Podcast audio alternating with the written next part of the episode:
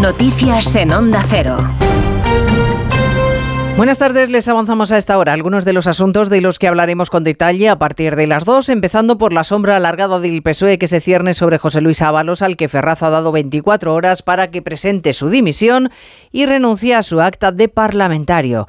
La portavoz de la Ejecutiva, Esther Peña, dice que no tiene dudas de que Ábalos terminará tomando la decisión correcta, aunque de momento el principal salpicado por el caso Coldo y la trama corrupta de compra de mascarillas sigue en su escaño. Y si no dimite antes del miércoles va a presidir en la Cámara Baja una comisión sobre corrupción e impunidad. La dimisión en diferido que Ferraz le exige a Ábalos y que aún no tiene resuelta, por mucho que lo intente la portavoz de la Ejecutiva.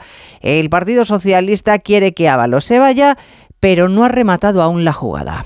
Desde el Partido Socialista no juzgamos y no hacemos eh, reproches penales, pero sí que quiero recordar que José Luis Ábalos es el mejor ejemplo de, la ortodoxia de partido, del puro compromiso y del puro respeto a lo que es la historia de este partido, de su militancia, de su lucha. Por eso no tengo eh, ninguna duda que José Luis Ábalos eh, actuará en consecuencia por este bien mayor. Si Ábalos formaliza su renuncia, como quieren en el Partido Socialista, la diputada que ocuparía su escaño sería la alcaldesa María González, alcaldesa del Yauri, que fue condenada a 960 euros de multa y ocho meses sin carne por ir conduciendo bajo los efectos del alcohol.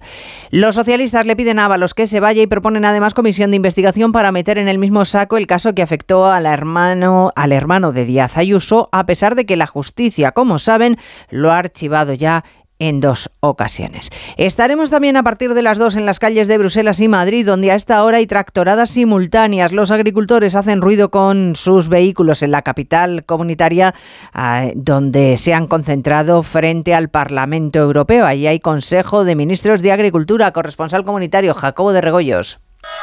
Escenificación sonora que Luis Planas utiliza ahora mismo con los ministros. Tener a los agricultores al lado, escucharles, eh, dar respuesta es absolutamente fundamental. El ministro de Agricultura pide sobre todo que se relajen los requisitos, las solicitudes, el barbecho y reciprocidad de los acuerdos internacionales, pero no quiere poner en cuestión la dirección de la política agrícola común. Dice solamente que no se puede hacer sin los agricultores, que hay que escucharlos. En Madrid los vehículos agrícolas han entrado en una columna única y se dirigen al centro de la capital.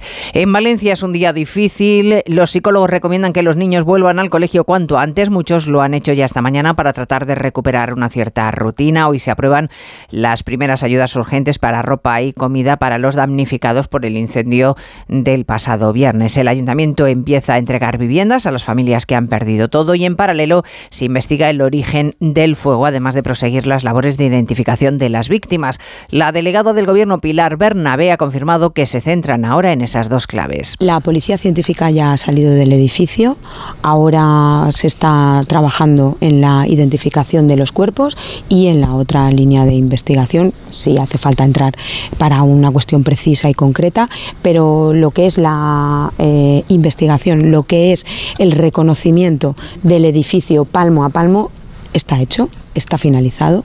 Esta tarde los Reyes acudirán a Valencia para interesarse en persona por las familias afectadas y sumarse al duelo de los familiares. Esta mañana el rey Felipe VI está en Barcelona en el Mobile apoyando al sector tecnológico e interesándose por las novedades mundiales en la que es mayor feria del mundo de este sector. Allí está también Francisco Paniagua. Tres horas ha estado el rey recorriendo la feria del mobile, pasando por los stands de las principales operadoras que invierten en España y conociendo las novedades en inteligencia artificial, coches voladores y el desarrollo del 5G en ámbitos de todo tipo, especialmente médicos y quirúrgicos.